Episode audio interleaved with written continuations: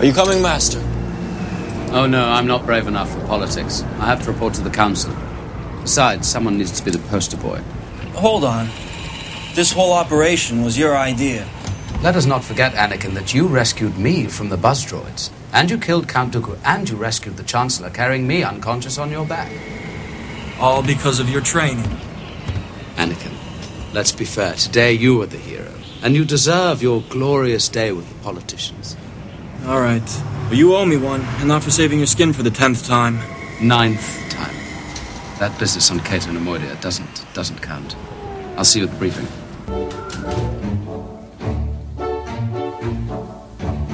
Welcome, everyone from across the universe, to the Wampa's Lair podcast.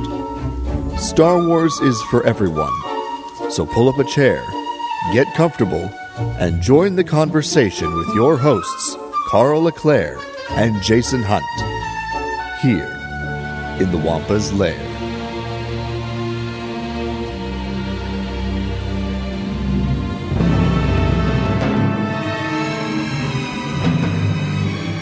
Hello, everyone, and welcome back to the exciting episode of the Wampa's Lair podcast. This is episode number 475 Brotherhood. I'm, as always, one of your hosts, Jason Hunt, and with me, the Anakin Skywalker and Obi Wan Kenobi to my Rue Quarnum, we've got Karl Leclerc and Greg Cass. Hello, hello, hello. I was yeah. thinking as I was getting ready to come down here, I'm like, it's the perfect episode to have just two people for the intro, and yet here I am. And And here you are, just throwing us all off, so I have to be the Neimoidian. Um, Fair enough. not like not like you care at all. No, not at all. Yeah, this is not looking good at all. We must uh, never mind. All right, we're gonna stop quoting We, uh, all the Neimoidians now. I Um, I meant to get a perm, especially after the flashback scene in Kenobi. Um, but alas, they were. And my hairdresser was like, "Your hair's too thin, old man." I said, "Okay." um, but uh, I'm so excited to uh, talk about this book, which I believe this came out the start of May. Uh, is that correct, Greg? I feel like you would remember. I think that's Yeah, right. I think that's right. It was right around May 4th. Um, so it's obviously been living with us for almost two months now, and feels like that's adequate time for anybody to hopefully, if you're if you're interested in it, to have picked it up and read it. And that said, just going to tell you now, spoilers will be ahead. So if you've not yet read Brotherhood by Mike Chen um, and wish to remain unspoiled, please come back to this episode after you've read or listened to the book. Um, yeah, and and as always, you know, whenever we discuss Star Wars literature, it's always a joy to have, of course, Greg Ion Cannon Cass with us um, to to help break it down. So, Greg, thanks again for making the time to be on with us. Oh, it's it's a pleasure. I can tell you that as a professor in the summer, I have nothing but free time, uh, and to uh, demonstrate that, I know this is a audio podcast, but let me flash to the camera to Karl what I did today. Jason, of course, watched too. I printed out ah. the Star Wars CCG expansion for Kenobi. Oh, my that goodness. Alderaan operatives made. So very soon, my friend, we can play Star Wars CCG, including cards like Master Kenobi with lightsaber, Lola, uh, Roken, on and on and on and on. Oh, so that's I'm very so excited cool. about that. Yeah, they do such awesome stuff. I mean, you turned me on to them a couple years back. Uh, Alderaan Operatives, right? Is the yeah. and Uh, uh, Alderaan Operations, perhaps. Okay. uh, but but they're on Twitter and, and they are just a fan, not affiliated with Decipher or Lucasfilm or the Players Committee, but they do uh, really quick kind of sets to celebrate the recent thing. So when I saw Kenobi, I had to do it. It looks good. It That's- looks real good. Um, so it's well, That's cool. It's funny because Greg, I texted you this afternoon to ask if we could play CCG again, and it's because I saw that you had commented on that, and I was like, oh man, I want to play CCG with Greg. So I just texted you. Thought I had tipped my hand. I was trying to do this as a surprise, but I Yeah. had to ask them a question. Yeah, I really they did a High Republic set, and that's what I want. I want them to make a printable version because they did just the art. So hopefully okay. They do that. So anyway, awesome. um, so Now I want Yeah. to like go to Boston so I can play the game with the two of you. So, but you're always anyway. welcome, Jason. anytime. Anytime Karl's you- couch is all yours. Yep, it's, it's got, it's perfect for you. Um, so, uh, yeah, so Brotherhood, this really great story that takes place post Attack of the Clones, pretty close post Attack of the Clones. I mean, it almost feels like an immediate sequel to Episode Two. Um, and when this book was announced, whenever that it was announced, I was just really excited because it's like, oh, neat, like a an Obi Wan Anakin adventure set right after those events, and we were told even early on that this story is going to have to deal with Anakin dealing with the death of his mother and killing Tuskens and and making sense of being a married Jedi. um, and Yes. this book delivered, in my opinion. Um, so before we, uh, and again, we we decided to instead of doing just like a straight review of the book, we were just going to highlight some of the things that really stood out to us, things that we really loved. So this will be a, a mix of th- thematic elements as well as some particular moments. Again, they will there will be spoilers. Um, but before we get into all the nitty gritty, um, I want to start with just a preliminary question, and I want to start with you, Jason. Uh, even though I know the answer, our listeners may not. Um, how did you consume the story, and what were your initial reactions? Um, I, as with all of my my Star Wars literature uh, right now, I consume it via Audible. Um, so the audiobook is the way I consume it. Uh, it was very well done. Um, I, I thought the uh, they added just the right amount of of effects. Although I feel like they may have overdone it just a hair with Dexter, um, with, with the voice effects that they made for Dexter. Um, but overall, I thought it was well performed. Jonathan Davis did fantastic. Um, you know, music. There was some really very well placed pieces of music uh, that really heightened the atmosphere and the emotions uh, at certain points that I really appreciated. Um, but overall, uh, I thought the story was great. It's if it's not my favorite of the new canon books, it's in the top three uh, of the new canon books. So I liked it that much uh, it- it- because I feel like filled a void that we have needed filled for a long time.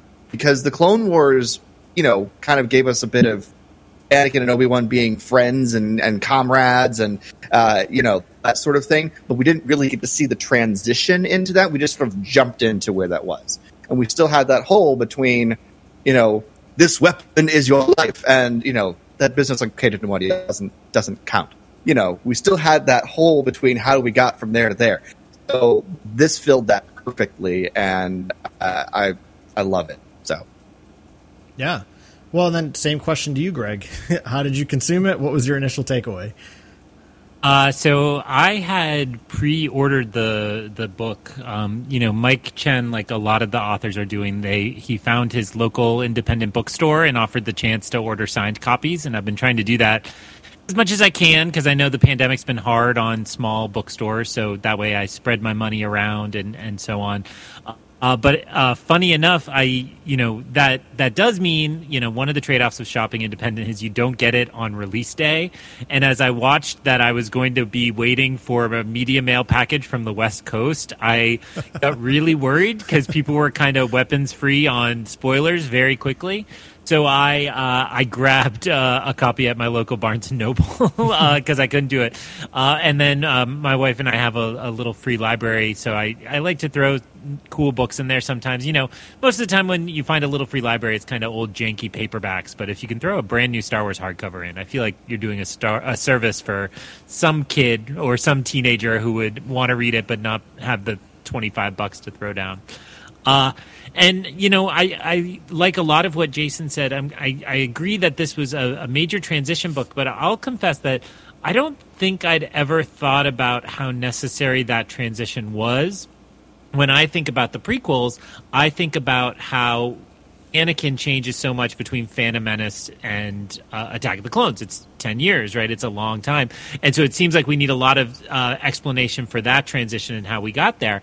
And I hadn't realized just how much I really wanted to learn more about the transition from, uh, as you said, Anakin and Obi Wan from episode two to episode three, or even just from episode two into the Clone Wars, and how that relationship has already shifted a lot by the time we see them.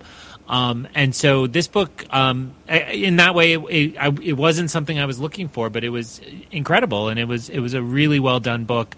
Um, I I don't know, I haven't really ranked all my new canon books. It's it's so hard when they are so different.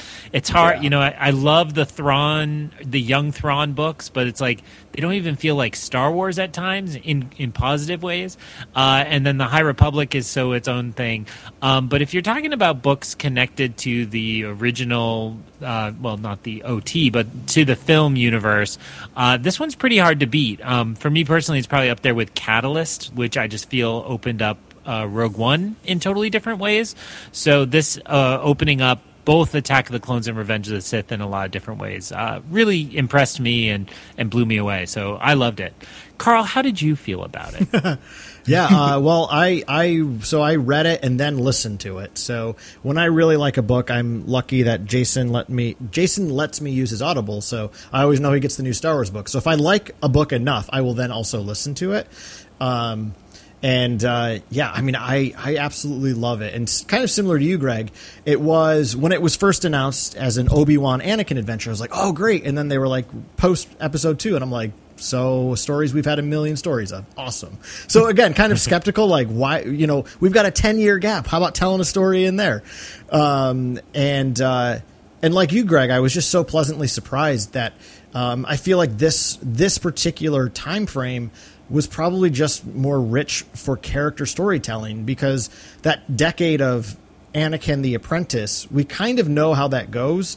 Um, but this this is kind of a dramatic transition from apprentice to compatriot, right? So, um, and I feel like they really knocked that out of the park. And and I will say it was really awesome getting to see some level of processing what happened with the Tusken Raiders and losing his mother. Um, so yeah, I mean this this book had a lot of the emotional beats that I, thought were just perfect. Um, and actually, after finished reading the book, in between reading it and listening to it, I also revisited the Anakin and Obi Wan comic that Charles Soule wrote um, a few years back, which is a story that takes place between episodes one and two, and it's a great book. If you've not read this comic, I can't recommend it enough. Um, there's even an Anakin Palpatine adventure in it. It's so good. Um, but uh, yeah, but Brotherhood like was so I just love to rank things, and I don't read everything as you, as you do, Greg. So it's easier for me. But I, I mean, this is easily tied for second place for me with uh, Rising Storm from High Republic. I mean, Light of the Jedi is still my favorite new canon book, but this is this is right up there, just beneath it. I just absolutely loved it, um, and I think. Uh, something I loved about Mike Chen's writing, um, similar to what we got with uh, the Rising Storm by um, Cavan Scott is very short chapters. I don't know why, but I just love when I'm reading a book that has like six to ten page chapters. It just I just feel like I'm reading it faster. I feel like it moves quicker. Um, so I, I liked that we had, you know, in a 330 odd page book, I think we had like 58 chapters or something. So it was it was crazy, but it, it made it just it made the story feel so fast. Um, which to me is kind of Star Wars speed. Star Wars is supposed to be fast and intense, um, and this this book really seemed to capture that flavor. So, well, that said, um, let's talk some of our favorite favorite parts of the book, favorite elements and whatnot. Um, Jason, you want to go first? Sure, I'll, I'll, go first, and I'll go ahead and just throw in, you know, a, a quick and easy one to, to get us started. Um, one of my favorite things about this book is just the little uh, references that Mike Chen throws in throughout the entire book because it makes you feel like he knows the, su- the, the subject material. Like and like he's been a fan. Because of the things he's he slips in it makes you feel like he's a fan and has been a fan for years um, because some of the stuff he slipped in. One of the first things I sent Karl in a text when I first listened to this back in May was, "Oh my gosh!" That he referenced Siri Tachi, who is a Jedi Padawan in the Jedi Apprentice series, uh, which is Qui Gon and Obi Wan before the Phantom Menace. Um, and she was basically Obi Wan's compatriot uh, in many of the adventures that they went on in those book series uh, and she's there with her Padawan becoming a knight uh, at the same time that Anakin is being knighted as well. Um, he references uh, the Micro series a couple of times, the Clone Wars Micro series. He references the Clone Wars a whole bunch. Um, and uh, I think he even references I, for, I, forget which one it is. It's not Queen. Sh- it might be Queen's Shadow. It's one of the E.K. Johnston books well, I think where she had uh, Sabe go to Tatooine to try and free slaves. Um, is that was that Queen's Shadow? I don't remember. Well, it's, it's in essentially two of them. It's the it's it's Queen's Shadow and then Queen's Hope, the final book. Because Queen's Hope came out just okay. before this book, and Mike Chen was very adamant that like if you could to read Queen's Hope first by E.K. Johnston and then read Brotherhood. And there was a lot of yeah. not a lot, but there were definitely some overlaps that have the fact that I had read Queen's Hope first was kind of nice. That's awesome. Yeah, uh, I haven't had a chance to listen to Queen's Hope yet. It's on my list, but I got I had to get this this one first. Um, but yeah, so just all the different references uh, including up to you know the very end uh, when Mill Alibeth is getting ready to to go off on her new life. Uh, the Jedi that she's going with is uh, Doctor Nima, who we saw in the Clone Wars. Uh, she was the Jedi doctor taking care of Yoda when he had his uh, vision, and the Council was thinking he was going crazy. So um, so yeah, it was it was things like that that I was like, this is great. Like it, it's the whole book is just seeped in Star Wars love, uh, and but it's not like in your face either. It's it's like it's effortlessly weaved together, um, but it's not going, hey, look, it's a Star Wars reference, uh, which is nice because sometimes you get those. Um, but this was it was just really great to kind of get all of that, you know, sprinkled throughout the book. So that was one of the things I really liked about this, and that I was really appreciative that Michael Mike Chen was able to do. So great. Um, yeah, I just yeah. want to say one of the things I did for prep today is I uh, was trying to refresh my memory, so I pulled up uh, Star Wars Explained, and uh, the opening of his video, uh, this is Alex. Uh, in in this case, Molly wasn't in this one. Um, he does a video, uh, sixty Easter eggs that I found in uh, Brotherhood, and he he leads it by a tweet from Mike Chen saying that he put it put in seventy five Easter eggs, and so Alex is cursing that he couldn't find all of them and saying, you know, he did his absolute best, and and a lot of what you just referenced there things I never would have known about, um, but completely agree that that Mike Chen loves Star Wars deeply, and you know, uh, clearly has that love for um, prequels era material. You know, the mm-hmm. the cliche right now is that the prequels are having their their renaissance, and and it's true in a lot of ways that um, I think people wrote them off, and now the the kind of creative uh, reins are in the hands of people who you know enjoy the prequels, and so we're seeing a lot of that stuff come back. And what better? I mean, like you said, the Jedi Quest books. That's not that's not what adults were reading during the prequels. That's what the kids the prequels were for were reading. So it's great they got those references in. And I feel yeah. like if um, Alex from Star Wars Explained can't get all 75, no one can.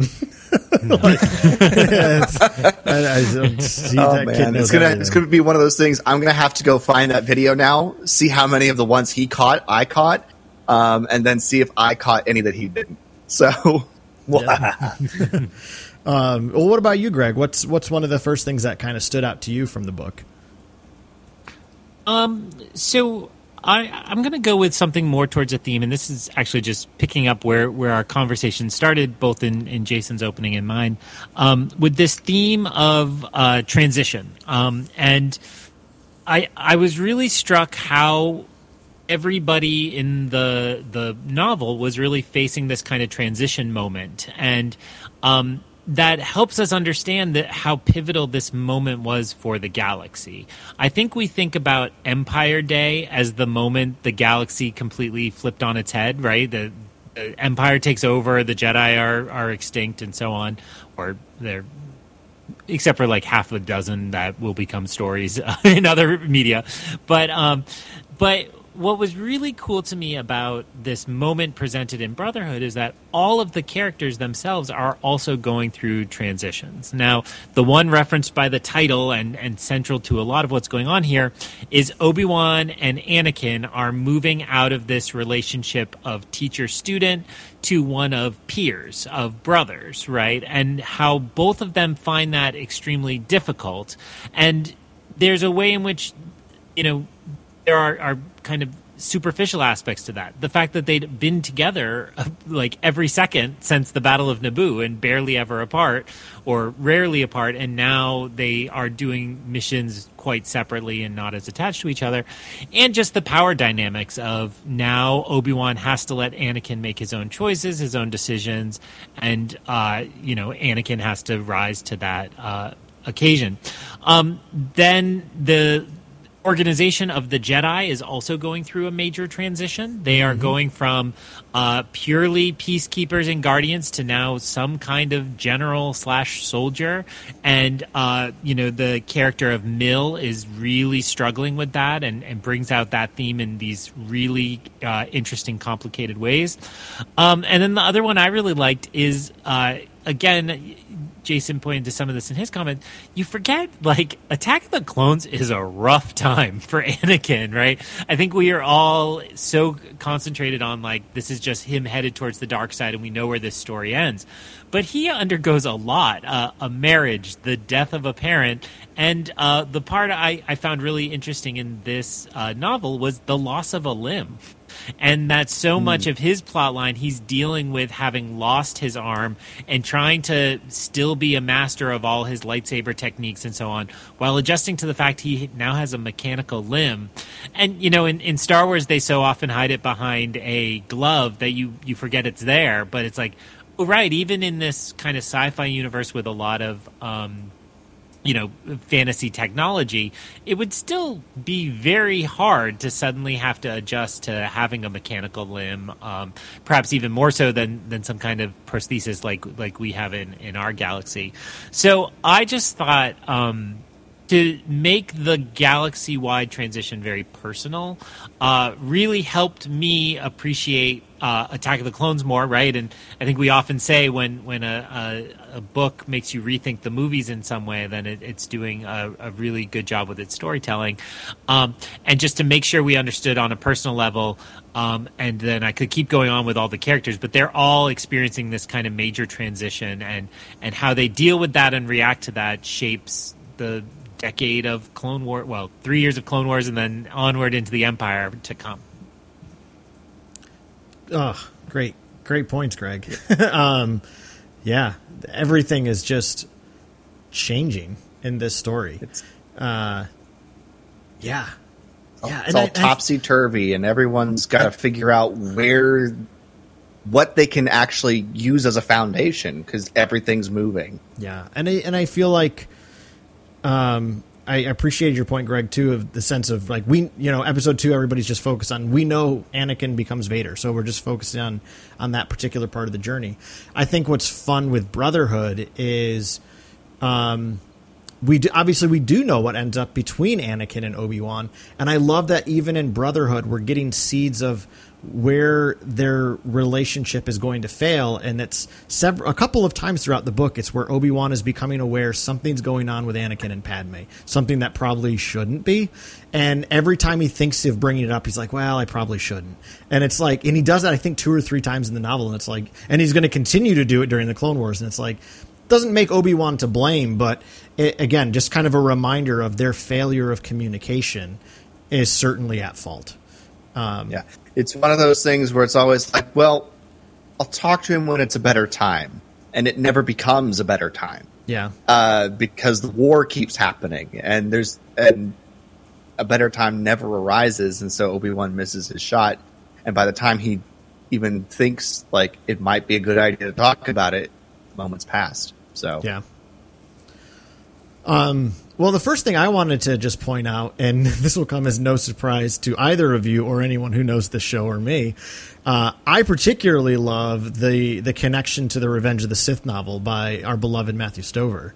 Um, Mike Chen is clearly in love with that book. Um, and I the, deliberately did not mention this in my mo- in my stuff because I knew you were going to talk about it. yeah, I mean, obviously, the Revenge of the Sith novel is my favorite novel, period, of all time, not just Star Wars. Um, so if, to see another Star Star Wars author reference that particular novel, um, and uh, as I'm saying this, I this is a something I want to kind of maybe sidebar, maybe we'll come back to it, and I spe- especially would love to hear what you think on this topic, Greg.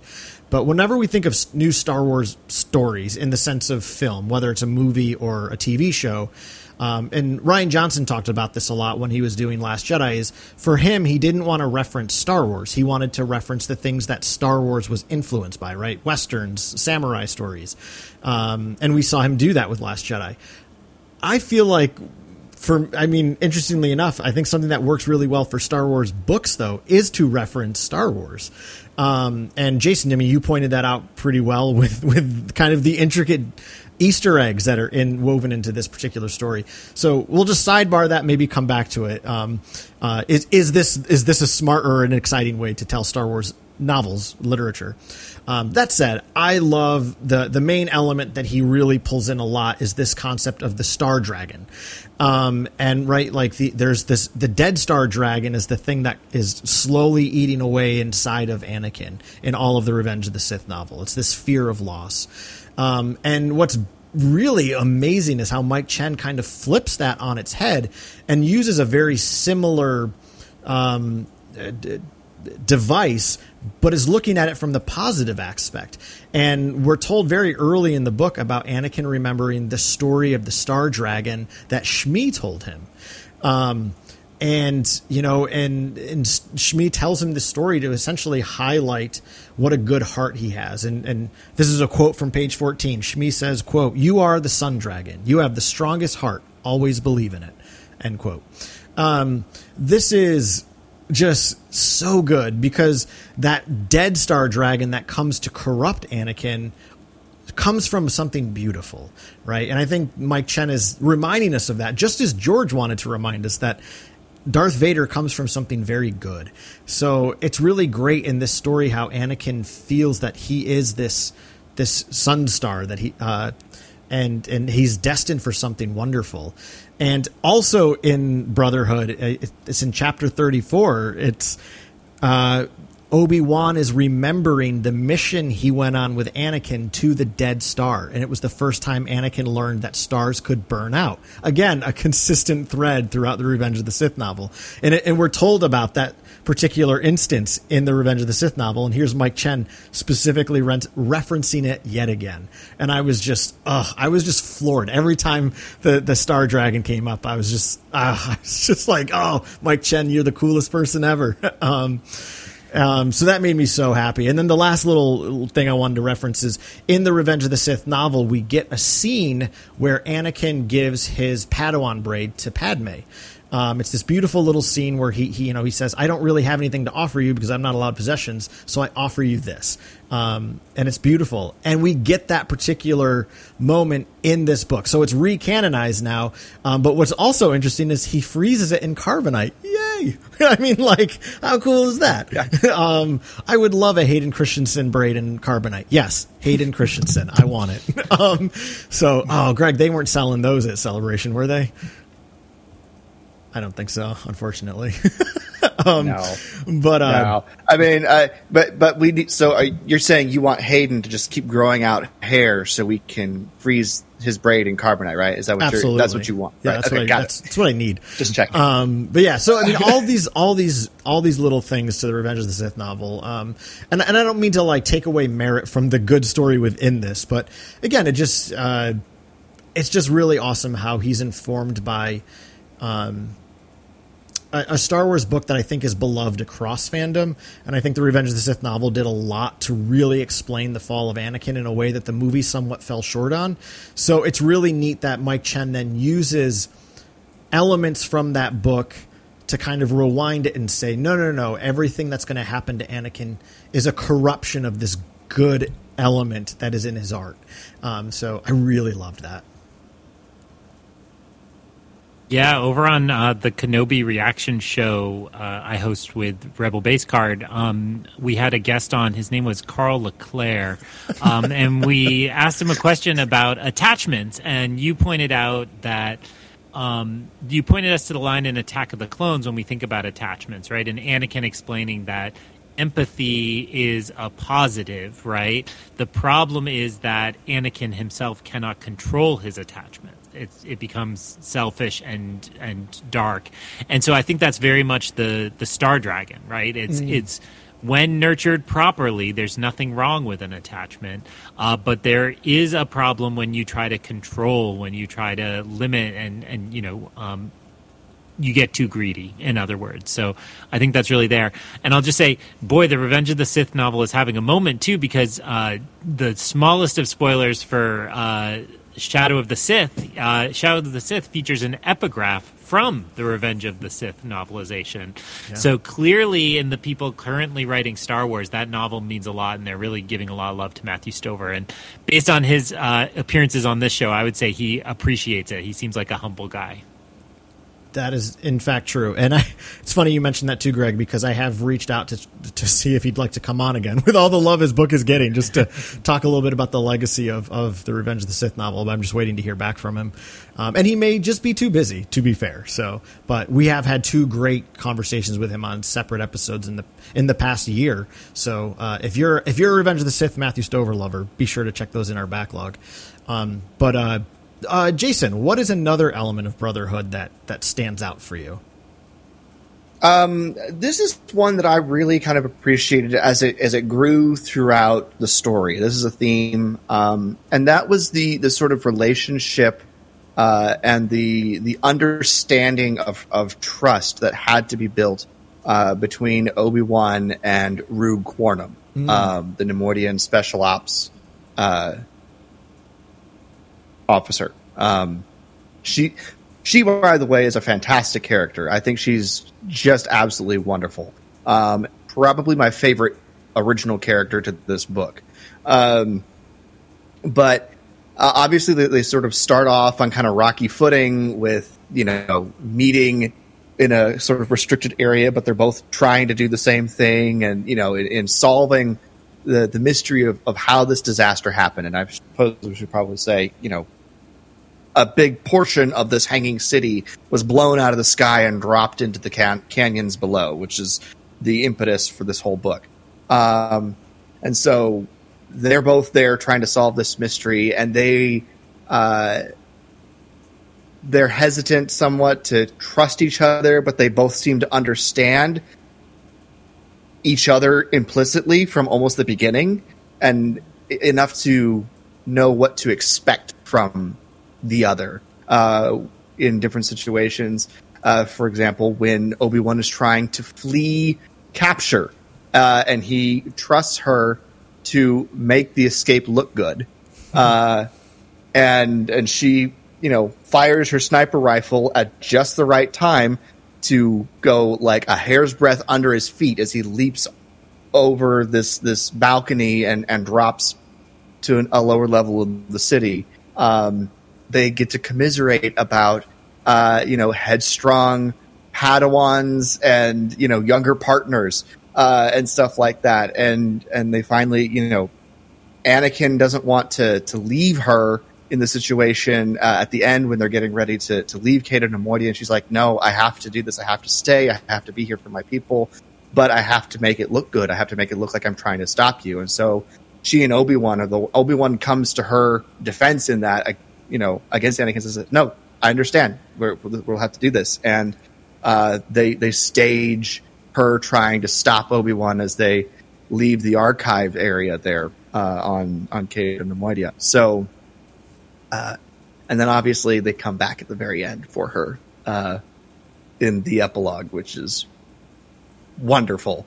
Um, but I, the relationship of Obi Wan and Ruug throughout the whole book I think was a very, uh, very well done and something I really appreciated because it, it, it helps Obi Wan, you know, sort of process how he's feeling, uh, you know, in dealing with the shifting relationship uh, with Anakin because both of them are going through this thing where it's like my other my my younger person over here is just out of control. I don't know what to do. Of course, Ruug's you know partner is way more out of control at this point than Anakin is. Um, you know, uh, he's the one you know trying to blow things up again. Um, but uh, their their relationship and the fact that they are both so ingrained in what their position is him as a Jedi master, her as special ops, that that really defines how they operate so much to the point where the the other can read them without having to really talk to them uh, and understand what they're going to do uh, without having to come up with a plan beforehand and I thought that was just a really cool part of of their dynamic throughout this whole uh, this whole book. So, yeah, I, it's a great connection, Jason, about the fact that they're both dealing with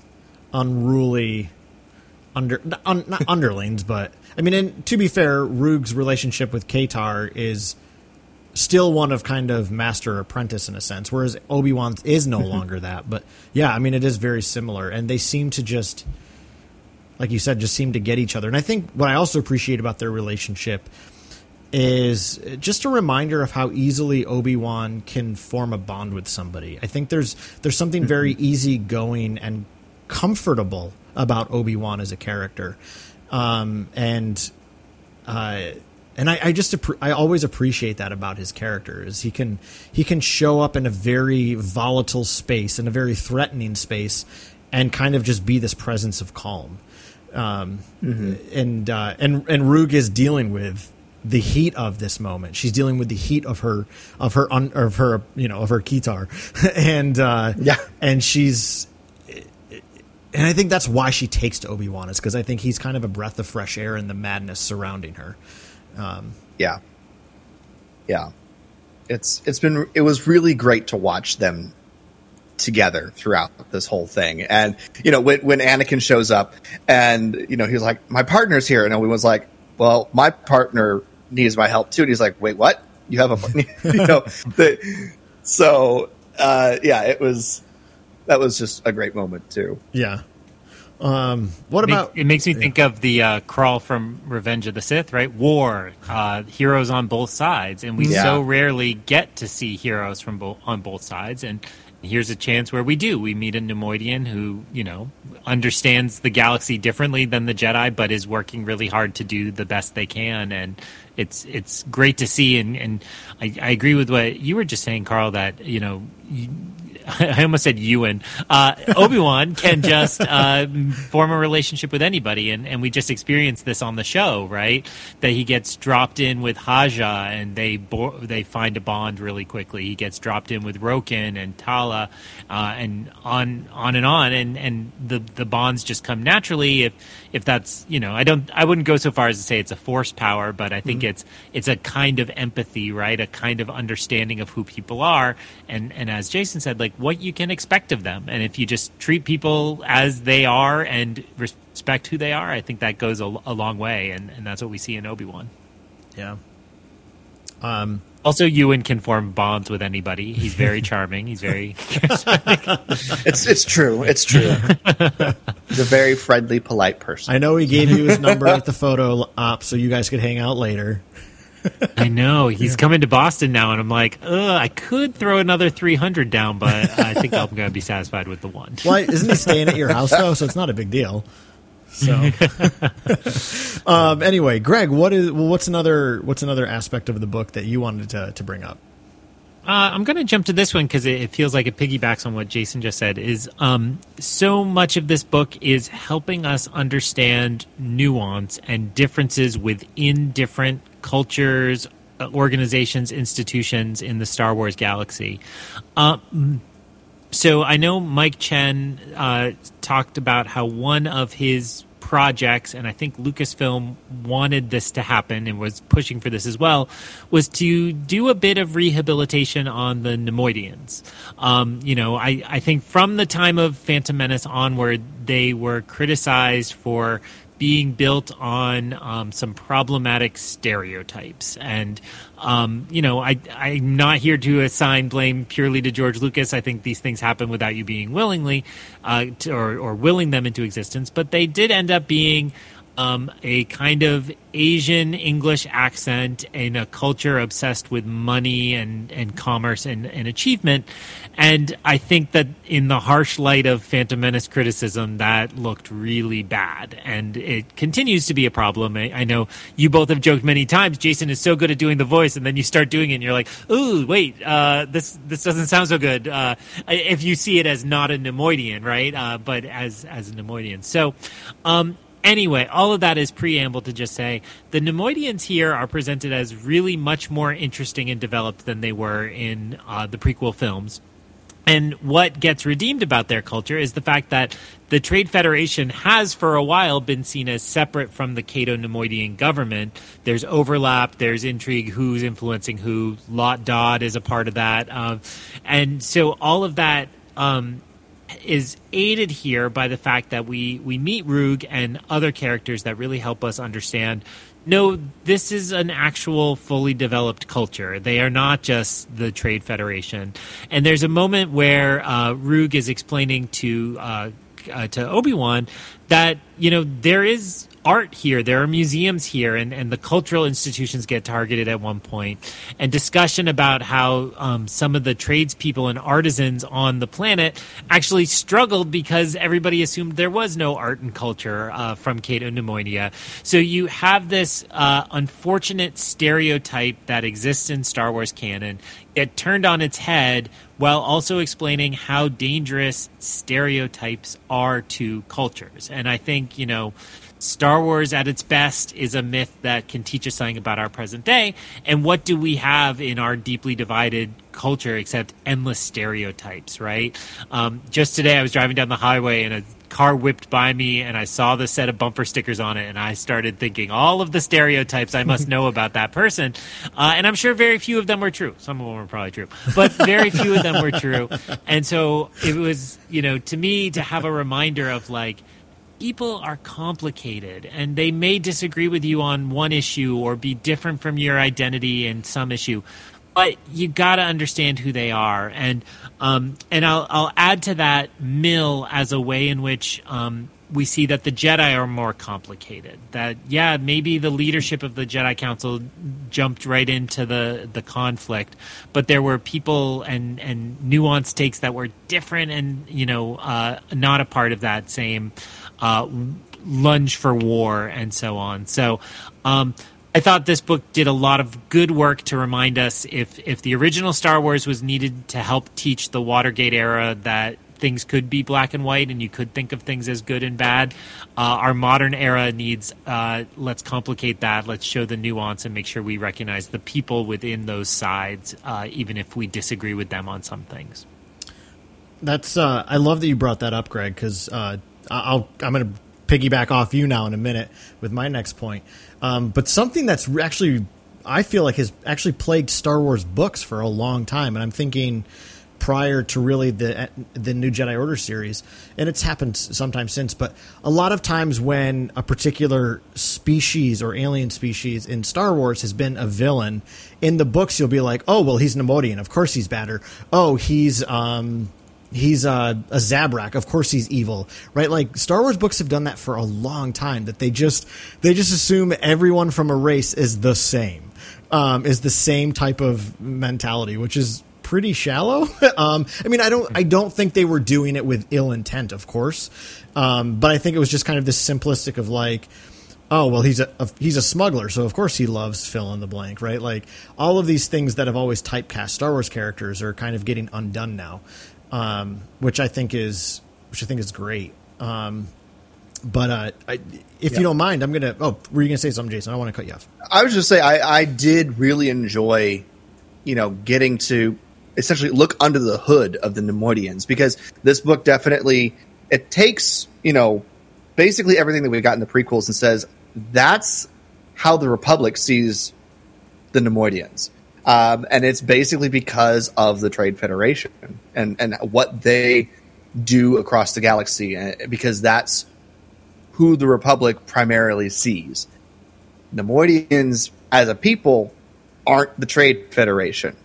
And it tries to separate those two, which, in addition to being able to flesh out the whole culture of Neimoidia, um, of Cato Neimoidia, and, and, and the people and all that wonderful stuff that you just said, Greg, it also kind of gives us a nice look at the fact that of sort of the, the world building and the uh, the political social structure of the Trade Federation as an entity in relation to the prequels and the Clone Wars, um, which that got a little fuzzy at times, um, and this kind of gave us a bit of clarity on that as well. So it it it, it, it fulfilled two purposes simultaneously in that separation of Trade Federation and Neimoidian culture.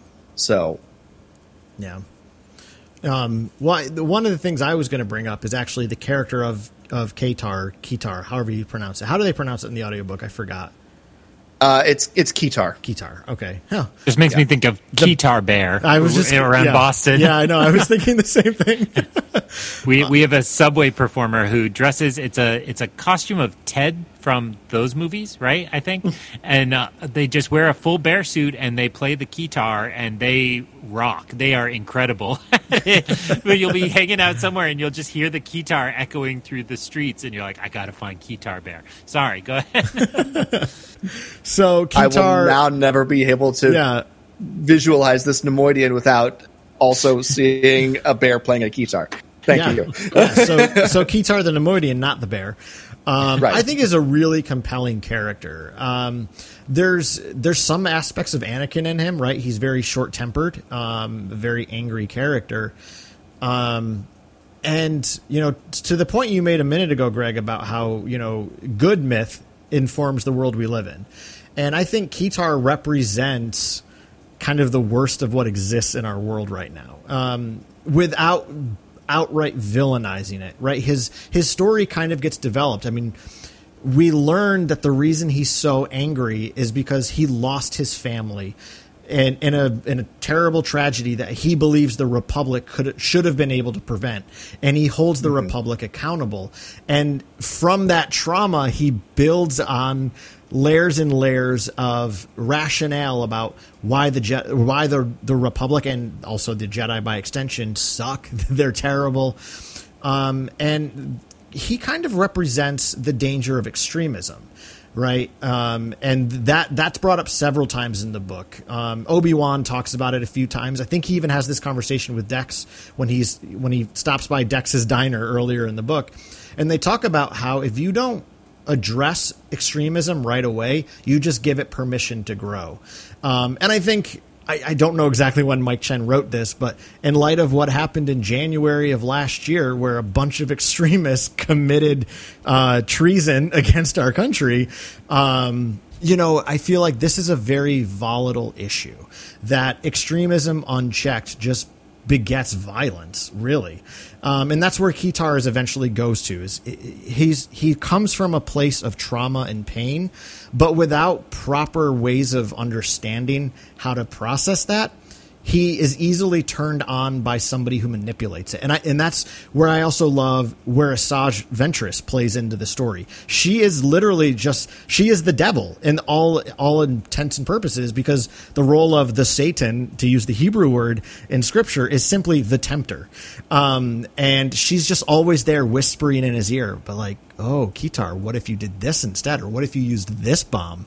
Or right, like she's just always there egging him on. Like um, and again, I think we've seen lots of poor leadership in the past few years about poor leaders channel your base feelings. They channel you at your worst. They don't encourage compassion. They don't encourage rational thought. They encourage just acting out of anger. Um, and that's what Asajj is doing every time she's interacting with Kitar. Is she's just encouraging him to keep feeding that anger and to just act out of that anger. Um, so I, I, when I say I love the relationship, I don't love it for the sense of like, oh, what a jolly pair they are. But I love it because again, what it what it's kind of critiquing in our own culture. Um, I love that this is in there without it being. It's not hitting you over the head, but it's also an important element that Um, when when people are hurt and angry, um, we have to be mindful of how we respond to that. Um, and and Asajj is there to represent what how bad people can manipulate hurt people.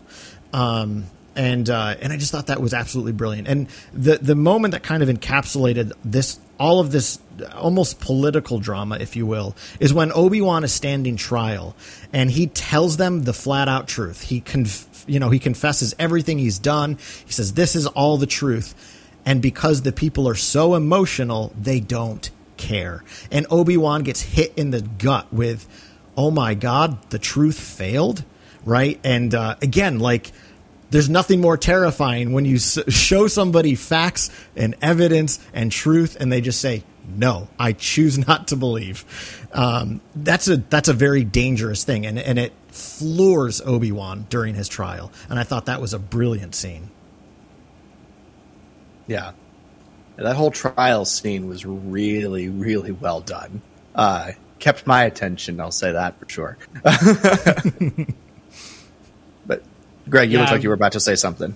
I was just going to say when I was, you know, thinking of Asajj as as the devil. When I was reading this, it felt to me like the internet, um, right? Because because of everything you just said. That Yeah. when you are disaffected or you feel like you don't have a path forward or are overcoming a trauma or are hurt. You can go on the internet, and someone on the internet will tell you exactly who to blame, and that's how we kind of give in to whatever conspiracies you know we give into, and you know, and and you rightfully pointed it towards America, and I, I think it's global right now, right? That we have so many disaffected people, and when somebody starts telling them it's the Ukrainians, when somebody just starts telling them it's the Americans or it's the Christians, or or on and on and on, that's where we get these this kind of radicalized militant you know action.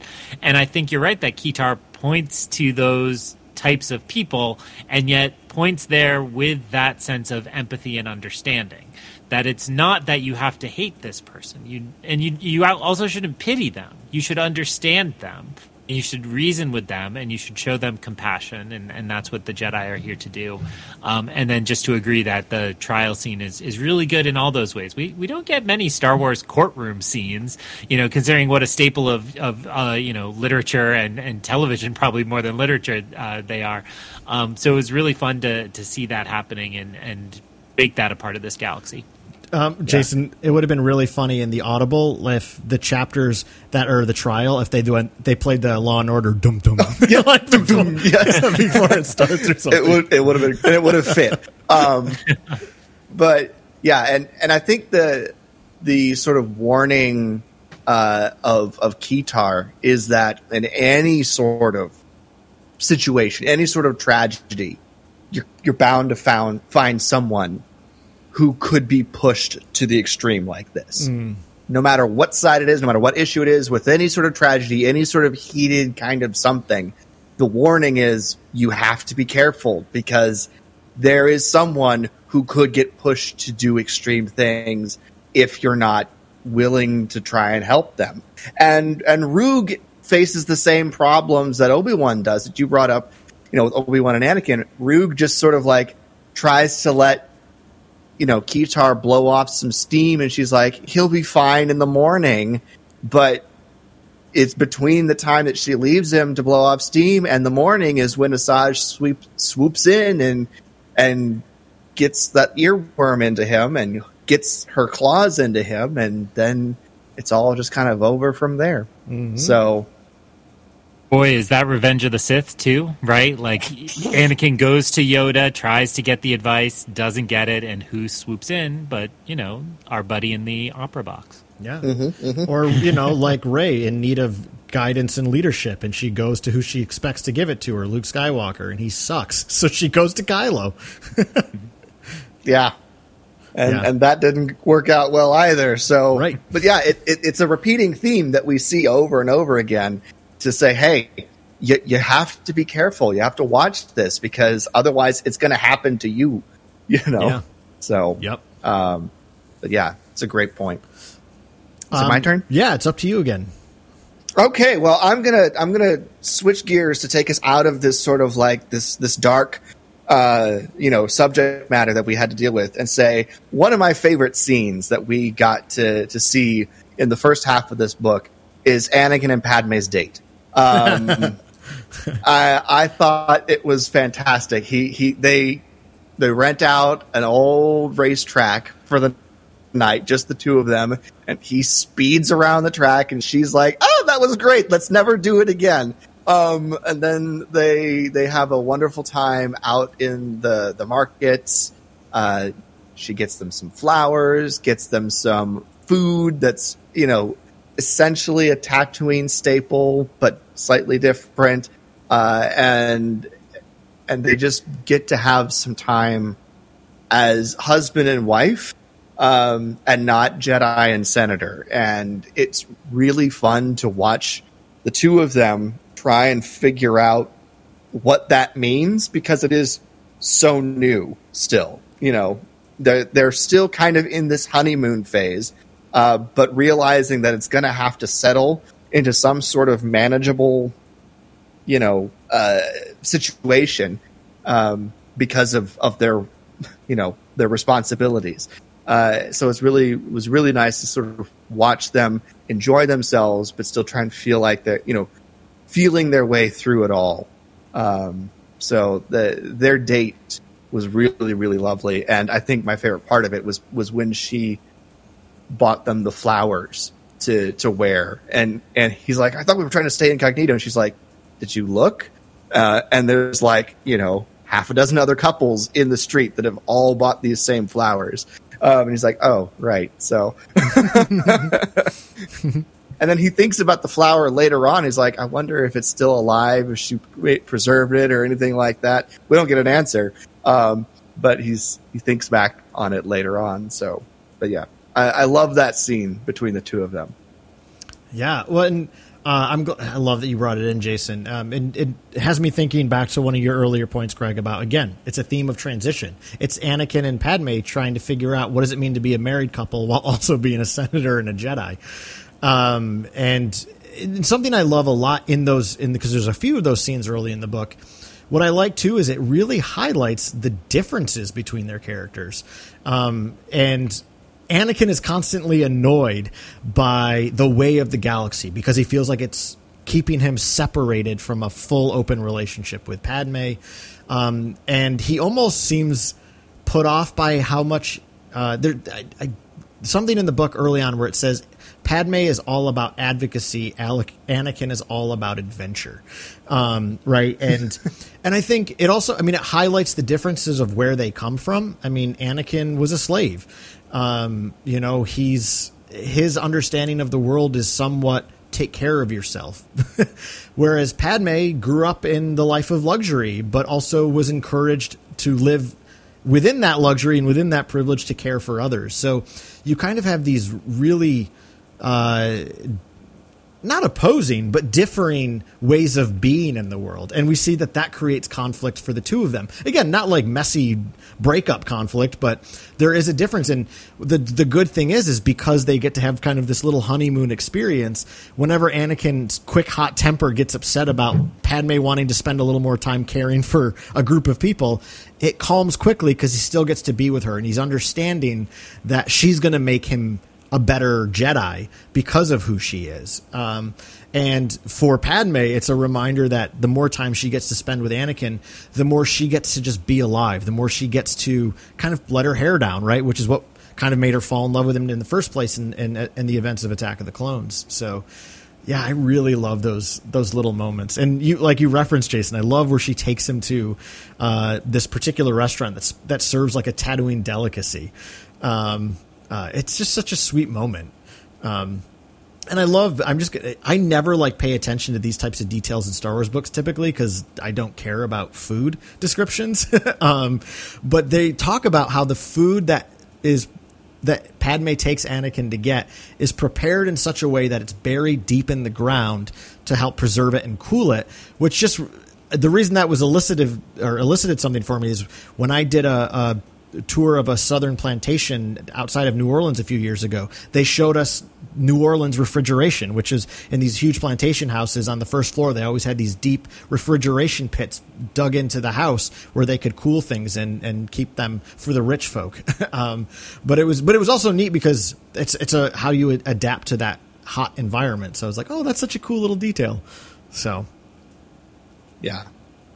Reminded the food reminded me a little bit of tamales. Uh, the description. So, uh, yeah, it's it's great. But anyway, Greg, you look like you're about to say something. Well, now I'm just daydreaming about the quesadilla I had for dinner. So hold on. Quesadilla, All right. Yeah. Uh, no, well, uh, I would be remiss if I didn't note uh, the other night I took Karl to Thor: Love and Thunder uh, for his birthday. Happy birthday, Karl! We're recording right after Karl's birthday. Happy birthday, Karl! Happy birthday to Karl. uh, and uh, one of the kind of themes in that is, uh, and this is very minor spoilers for Thor: Love and Thunder, um, but to, they're saying in between when Thor and Jane were together, and then this new movie, um, they both wanted to save the world. They just had completely opposite ways of doing it, and I think that sums up Anakin and Padme hmm. too. Now, this moment you're drawing out is is really not about that. It's actually about them being together but the way that Anakin reacts to things and the way that Padme looks at issues and, and restaurants and, and the people on the streets, it's like she never stops thinking how to improve the lives of all the mm-hmm. citizens of the galaxy, and Anakin never stops thinking about the big evil threat that's out there. So I think they both want to save the galaxy. They just have completely different mindsets about how you actually do that. Yeah. And it's funny because they keep having to say, "Oh, sorry, sorry, not senator, not Jedi. We're we're here, husband and wife." You know, they keep having those moments. Um, and even one of their their nights that was supposed to be just like you know to relax at her apartment turns into a cram session for Anakin so he can help Obi Wan get ready to go to Cato Neimoidia. So uh, well, uh, well, we're back around to you, Greg. What is it, something else you wanted to bring in? Um, I think this is my last big one that hasn't really been talked about. Um, I have a couple little silly ones that I can throw in. We'll call them honorable mentions, even though this isn't uh, one of those shows. Uh, but my last big one is um, more than anything. I think m- this book really made me love uh, the Brotherhood, as it should have, right? And the fact that um, you know. I think the opening of Revenge of the Sith, and especially if you watch how long that was going to be, really wanted to go a long way to establish how close Anakin and Obi Wan had wanted to become. And, you know, there's a lot of banter, there's a lot of kind of gentle ribbing and all that. Um, but this book really surprised me in how it got to that brotherhood. Um, one of the biggest surprises is, is, as you alluded to at the beginning, Karl, this was uh, billed as like an Anakin Obi Wan adventure. And for gosh, three quarters of this, they're not together, right? They're really not uh, on an adventure together, which is, is what I expected. So I was surprised how much they spent apart. Um, but that makes when they do come together all the richer. And then, uh, as a part of the kind of last 30 pages or so maybe there's a lot of this kind of epilogue stuff wrapping things up and pulling together and obi-wan returns to his thinking about how he needs to realize this new relationship and he's struggling to understand what it means for them to be brothers. And he finally hits upon the greatest gosh darn answer in the world which is Qui-Gon Jinn. And he comes to this recognition that the the answer to how they are brothers instead of uh, father and son or, or mentor and student is that they are both Qui Gon's children, and I thought that was hmm. so beautiful to recognize that what draws them together is what they each learned from Qui Gon and Qui Gon's role in drawing them on that. Now, if you expand Qui Gon as as you both so often do to the living force, that becomes even more beautiful in my mind, right? That as the agent of the living force. Oh, Karl was reaching off screen. I thought he was about to come back with a Qui Gon toy. Uh, Sorry. uh, as as they come together and, and thinking about that, the living force willed all of this, and the living force wants them to be brothers. And you know, spoiler alert: I loved the Kenobi show more than I could possibly express. And what did we see there, except more of the duality of these two. They're not a dyad in the Force, but they are brothers, and the ways they interact with each other and the ways they shape the course of the other's life are are unbelievable, right? Uh, Darth Vader's line in, in Episode Three of Kenobi. Uh, uh, Obi Wan says, "What have you become? I am what you made me." And it's not the duel on Mu- Mustafar; it's everything. And then in the sixth part, when uh, Obi Wan says, "I'm sorry, Anakin," or all of it, it's not just about the duel. It's not just about the suit. They realize that they have had this incredible role in each other's lives, and to me, that's that's brotherhood. Speaking as somebody without a brother, that's a brotherhood, uh, where uh, you know, for better or worse, siblings shape each other's lives, and we are who we are because our siblings contributed to us. You know, uh, my sister uh, would be the first to admit she used to just punch the crap out of me. Uh, she's older uh, and uh, regrets it now, but part of who I am is that little kid who got the snot punched out of him sometimes and turned it around. And I think all of us, uh, you know, Star Wars is about family, and it's so easy to look at the Jedi as a really dysfunctional family, uh, and yet here we see that the their pure brotherhood under Papa Qui Gon. It, it's all just beautiful, and I loved that moment. That was my probably my favorite moment in the whole book. Yeah, that I'm glad you brought that up because that was going to be my next one. Is is when he realizes the Qui Gon connection there with the two of them, um, because it is you know it is billed as an Obi Wan Anakin book, but they're like you said they're not together most of the book, but they're always like, well, if only you know Anakin was here, if only I was with Obi Wan, you know, that's it's that each other they're always on each other's mind, you know, and always sort of like planning and reacting as if the other is there. Uh, and Obi Wan realizes that uh, you know a lot of his, you know, what he's able to to accomplish is because he's trying to ac- accommodate for the Anakin factor without Anakin being there. So he tries to bring in some of that himself sometimes. You know, uh, and and then uh, Anakin has to slow down and actually think and plan a bit in order to even get to help Obi Wan in the end. So he has to sort of take on some of Obi Wan's traits, uh, and and then just tying that all together to say yes, they are a brotherhood uh, by by saying that they're both shaped by Qui Gon and just heavily impacted by Qui Gon was one of the most like brilliant, you know, eye opening things in this book um, that that I really loved to see. And it wasn't anything I, I thought I, we were gonna get or anything I was even wanting, uh, you know, thinking that I wanted. But as soon as you know Mike Chen made the connection there at the end of the book, I was like, oh, that is exactly that, that that's exactly it. It makes perfect sense, and I was so glad uh, that that was that was mentioned. So I'm I'm glad you had it in there because that was on that was on my list too. So Well, and I just I really love the way you just expressed it, Greg, because I didn't I didn't quite see it that way. Of that's kind of what anchors their brotherhood is Papa Qui Gon.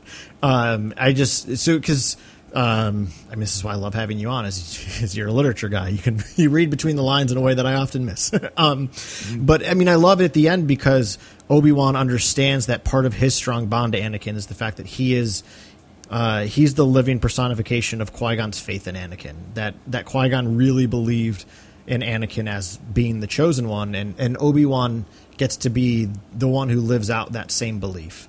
Um, and at the end of the book, uh, there's this powerful meditation scene where Anakin hears Qui Gon whisper to him. Um, and he recognizes that he heard him yell at him a while ago, too, when he's murdering Tuscans. Um, but yeah, that, that, that common bond of, of Qui Gon, um, you know, really seeing that uh, it's he's the one that put them together, right? He, his dying words didn't have to be train the boy; it could have been make sure the boy is trained, um, something like that. But instead, he inevitably links their destinies um, with full belief in who Obi Wan is. That Obi Wan is capable and is the right person to be connected to Anakin. Um, so I love that, and full that in. belief in Anakin that Anakin Right. is the chosen one. Yes. So Well, and then so kind of something. So my last big general thing I want to bring up, and, and, and this is really a catch-all, and I apologize. Um, I've turned into Jason apparently in the last couple of months, where when we do like top elements moments or something, I'm like, well, here's a hundred pages that I'm going to talk about, um, or like here's 20 minutes of the movie um, that I'm going to talk about. But um, but I just want to like focus my last big point on just Anakin's journey and and the journey he goes on in this in this book, and the the the, there's just two big things I want to point out. Um, the first is, of course, his struggle with what it means to be the chosen one.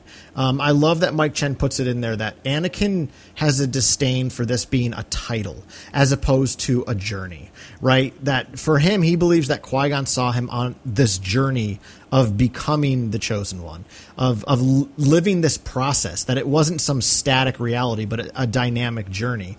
And uh, Anakin kind of again, like we have this moment where he's in the the the temple and people are like ooh it's the chosen ooh it's the chosen one. And he, he recognizes that for some people there's this tremendous like starstruckness to it. I mean I, am not a big harry potter guy at all but i know that in some of the early harry potter books like when kids see harry potter like ooh it's harry potter ooh it's harry potter right? Like there's this sense of of awe. And that certainly happens to anakin in the temple and it makes him uncomfortable. It makes him uncomfortable because he thinks that so many of them are putting this as a job title on him. Anakin Skywalker, chosen one, you know, um, representative of the Jedi, it's, you know, it's so, on his business. It's on card, his business you know? card. Yeah, exactly. That's his job title for the Jedi, and I love that he struggles against that. That he, for him, he he really believes that Qui Gon saw this is um, saw this as you know a path that he was on again rather than rather than this this descriptor um, so I like that Anakin is again trying to understand what that might mean for himself. Um, and then uh, um, I'm going to insert a quick little fun moment because I remember I think I texted Greg this when I first read it. I was just so excited. But there's that moment when Obi Wan goes to see Anakin in the uh, uh, the Jedi Temple cafeteria, and there's not really anybody yes. in there, and Anakin retooled the like the basically the temple's TV to a pod race. Um, mm-hmm. And he's like got his feet up, enjoying a meal, watching a pod race, and and I love that little just that little moment because it's a reminder of who Anakin is and where he comes from. Um, like he has he has such a need for speed. Like he, he gets so excited about pod races. I mean, I love that in that one Clone Wars episode. It's in the Clovis arc when Obi Wan goes to his room and he's got a you know a pod or pod racing um, poster on the wall. You know, Anakin's yeah. always going to be Anakin, and I really love a little touch like that. Um, and yeah, so I just I just wanted to mention that because I just thought it was really cute and really fun. Um, and then the last thing, of course, to me the biggest thing, and this is I thought was just huge, was when Anakin confesses to Palpatine about what he did to the Tuskens. He doesn't tell Obi Wan, right? And there's that struggle in the story where he he feels like he has to tell Obi Wan, but he just doesn't know how Obi Wan will react. He's so afraid of that. But you know who will never judge him? Palpatine. I mean, so he goes to his his beloved uncle, and this is a theme that comes throughout the Revenge of the Sith novel as well, in the relationship between Anakin and Palpatine, is that Palpatine validates what Anakin has done.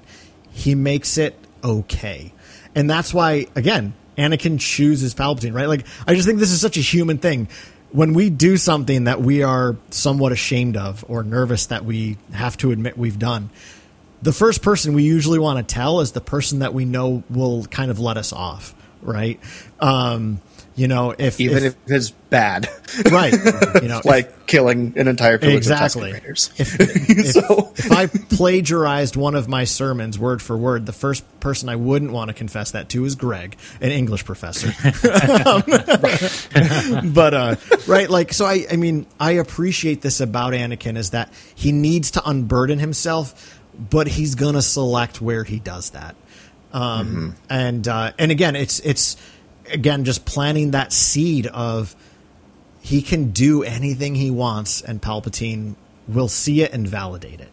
Um, and and again, that's that's the danger of their relationship. So um, mm-hmm. so I, I, I just really appreciate, and then as the story kind of comes to an end, Anakin understands that he is on this journey. That, um, and I think his relationship with Mal, Mill Alibeth, and I know we've not really talked about her, and maybe we will or not, but I think she also her her dis, her disgruntled journey as a Jedi is a perfect mirror for Anakin to understand that it's okay to have these struggles and it's okay to stay in the order and try to figure out his place within it. I feel like that's where the story ends is that he he believes that he's better off staying here in the order.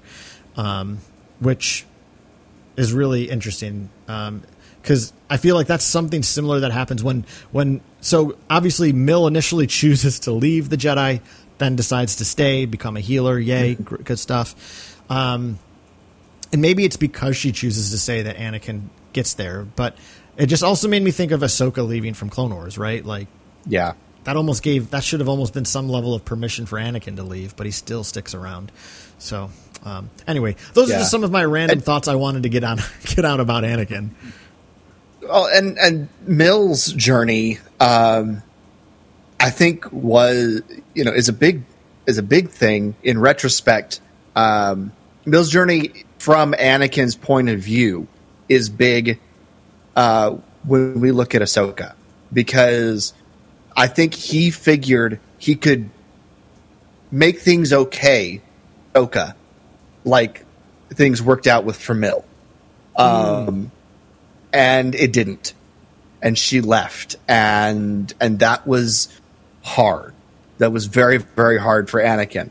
Um, so I, I think i think you know ahsoka going through that that period and obviously you know hers was a lot more abrupt than than what mill was going through mill was already thinking about it and kind of admits that to anakin from the very beginning uh, and he helps her work through the whole process um, and so when he tries to get Ahsoka to stay so they can try and work through it, she's just like, no, I'm done, and leaves. He's like, I didn't even get a chance to, to help her. I didn't even get a chance to to do what I, I was able to do for Mill and help her work through it. And and I think that really hurts Anakin uh, in a way that is more impactful if if that's possible now um, in retrospect now that we have this story um, you know there in the clone wars so i thought that was a great kind of like uh tie-in so Yeah. Yeah. I I mean I just I I love that this story makes Anakin again feel just very human. Um yeah, it's it's it's just great. So um any other big points that either of you wanted to to share or even just, you know, fun little things you wanted to make sure you brought up just cuz you want to get them out there? Uh, there is there I mean, is- I'm- Yeah, go ahead. Sorry, I, I'm just gonna say I, I'm very glad that we had Dex involved in the story. You know, getting Yeah. to go back to the diner for a while, get to see, kind of get a little bit uh, more insight as to his life before uh, being a, an owner of a diner. Uh, you know, his his information brokering days.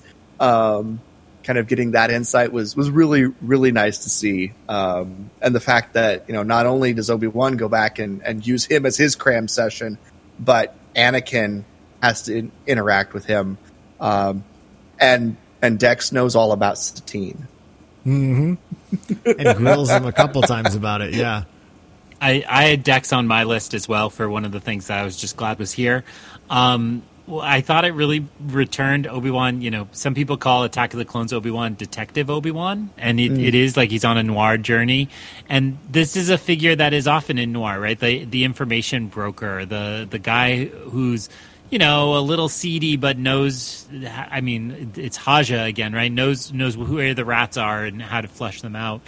Um, so I thought that was really great. Uh, vague plug that if people like Dex and Obi Wan, they should check out uh, Kiersten White's uh, Padawan, which comes out what two weeks from now, I think. Uh, uh, the other Obi Wan novel, the YA or middle grade YA novel, coming out um, soon because you get a little more of the Dex Obi Wan backstory, which which is really fun. Um, and uh, yeah, I, I thought it was great to see him again. Hey, old buddy. Uh, so uh, uh, the one of the Easter eggs Alex pointed out is the waitress they mentioned is not Flo. It's uh, Wanda. ah, it's another. It's Wanda. another Wanda. droid. Wanda. Yeah. And do you know where Wanda's from? Uh, Wanda Vision. No. Oh. Close. That's Marvel. I know. You know, you're all fluttered because they announced Alden Ehrenreich is in Marvel now, and you're just confused Wait, and what? unsure of what's going on. Uh, oh, you didn't hear that yet? I did Oh, not okay, hear that yet. Uh, but uh, Wanda is from Star Wars Detours because you'll recall Dex Oh. is going to pay, play a major role in Detours, and a bunch is going to happen there. So Wanda's apparently You- another droid. So You're right. Oh my gosh, I'm gonna have to go back and What's try the- that so trailer again. what's so- the name Oh, of the man. droid in Attack of the Clones? Then the one that offers Java juice. That's Flo. That's, Yeah, that's Flo. That's Flo. Yeah. F L O, Okay. and it spells Flo. See, I Yeah. because I didn't I didn't It's, know well, that. it's W. The action figure is labeled WA7, so Oh, okay. I, it might be. She might be both. Um, Okay, well, yeah, because be like Wanda Flo. when they when they when they name her Wanda in Brotherhood, I'm like, oh, I didn't realize that's the name of that droid. I love her even more now because I just think of Wanda Maximoff. Um, so, uh, Jeeper, one one well, one thing I wanted to mention, um, and I'm sure this piqued your interest as well, Jason. But there are a couple little seeds of Palpatine machinations setting up Order oh, sixty six.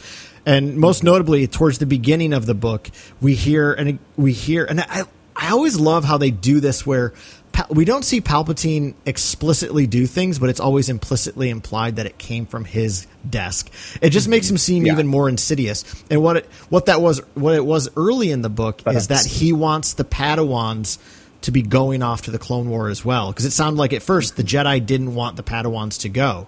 But Palpatine is making it more and more so that they have to. Again, get them out of the temple, get them out where the clones can gun them down when the time is right.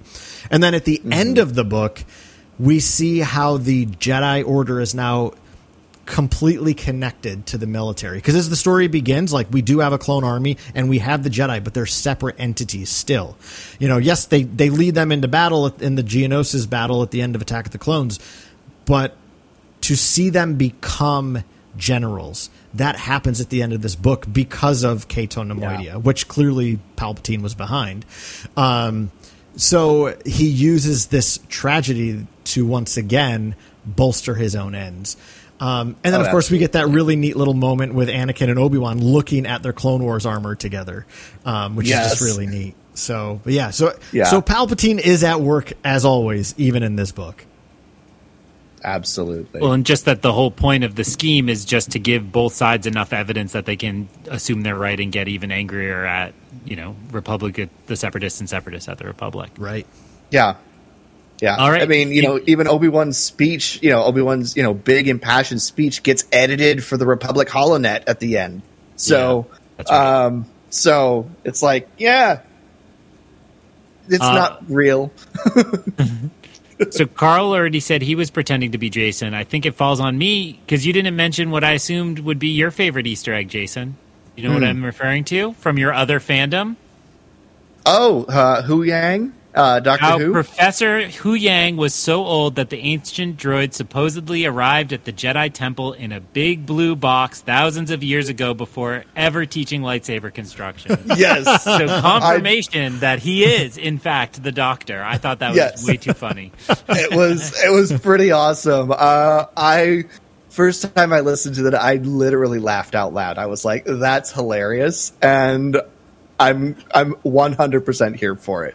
So yeah, uh, I was very happy with that. Um, but it's only it's it's just a throwaway too. It's like it Yeah. just. It it just drives on by uh, and and leaves it there for anyone to pick up if they want. So, yeah, that was really great. So, Really fun. Um, well, I, I Yeah. will say the uh, the the whole the whole issue of you know that business on Cato Neimoidia doesn't doesn't count. Um, with you know Anakin jumping into the trial and you know with with Obi Wan already about to have his lightsaber in his hand, um, I thought was a great little like action piece um, and a nice explanation as to how that business on Cato Neimoidia doesn't count. Um, so because Anakin just got in the way. Um, but anyway, that was the last thing I was going to bring up. amazing. Um, yeah, I, I feel like I'm, I'm I'm very content that I, I got everything out that I really wanted to say. Um, but there, I mean, again, so if, if you're still with us and you haven't read the book, I mean, you've you've been given some spoilers, um, but hopefully you've also been interested enough that you want to check it out yourself. Um, oh, actually, one last thing I want to point out: um, Anakin's duel with Asajj. It's the first time they fight, um, mm. canonically speaking the way Mike Chen writes that fight was so cinematic to me. I felt like I, I read parts of it and I would close my eyes and I could see it. And I just he he wrote that duel so well. There's almost like this mystery to it because they're really feeling each other out. Right when we get to the Clone Wars TV show, I mean these two have a history. Like they they have a banter with each other, but here it is they're figuring each other out. Um, and I love that at one point in the fight Mill is being pulled between the two of them. I mean, it, it evoked, yeah. you know, Rey and Kylo with the ship in re- episode nine or the lightsaber in episode eight.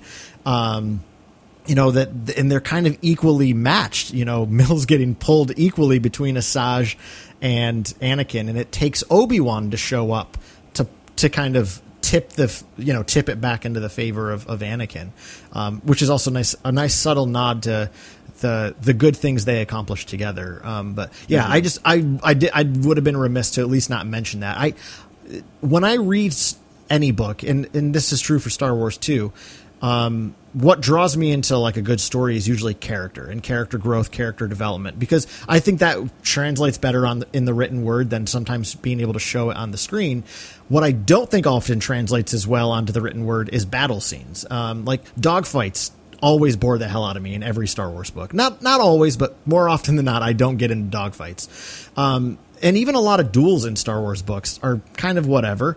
Like, um, as you know, folks know, I finished my New Jedi Order reread a few months back, and when when we had Tyler on, I was talking about you know some of the big fight scenes in that, and they're they're fine. They're not that exciting, but this duel I thought was excellent. It was so cinematic. I could see the colors. I could. They're fighting in like a big um, like uh, sewer tunnel almost or something. Like it. Honestly, I just imagine them fighting where Harrison Ford jumps out of the sewer and Fugitive. So yes. that's what was kind of yes. going through my head. So, um, but I didn't kill her, so, or whatever it says. But yeah. yeah. I just wanted I to don't mention, care. Yeah, yeah.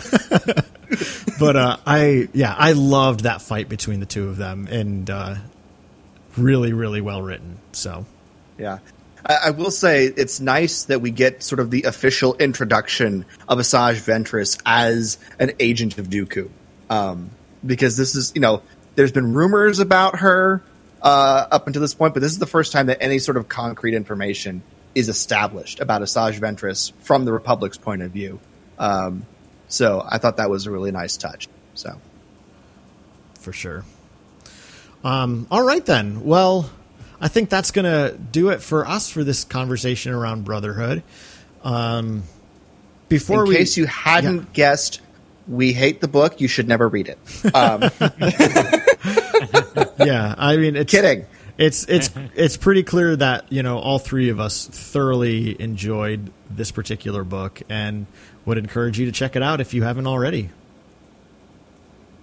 Absolutely. Um, so before we go, though, uh, Greg, you're up to something, of course, with a friend of ours, Tyler.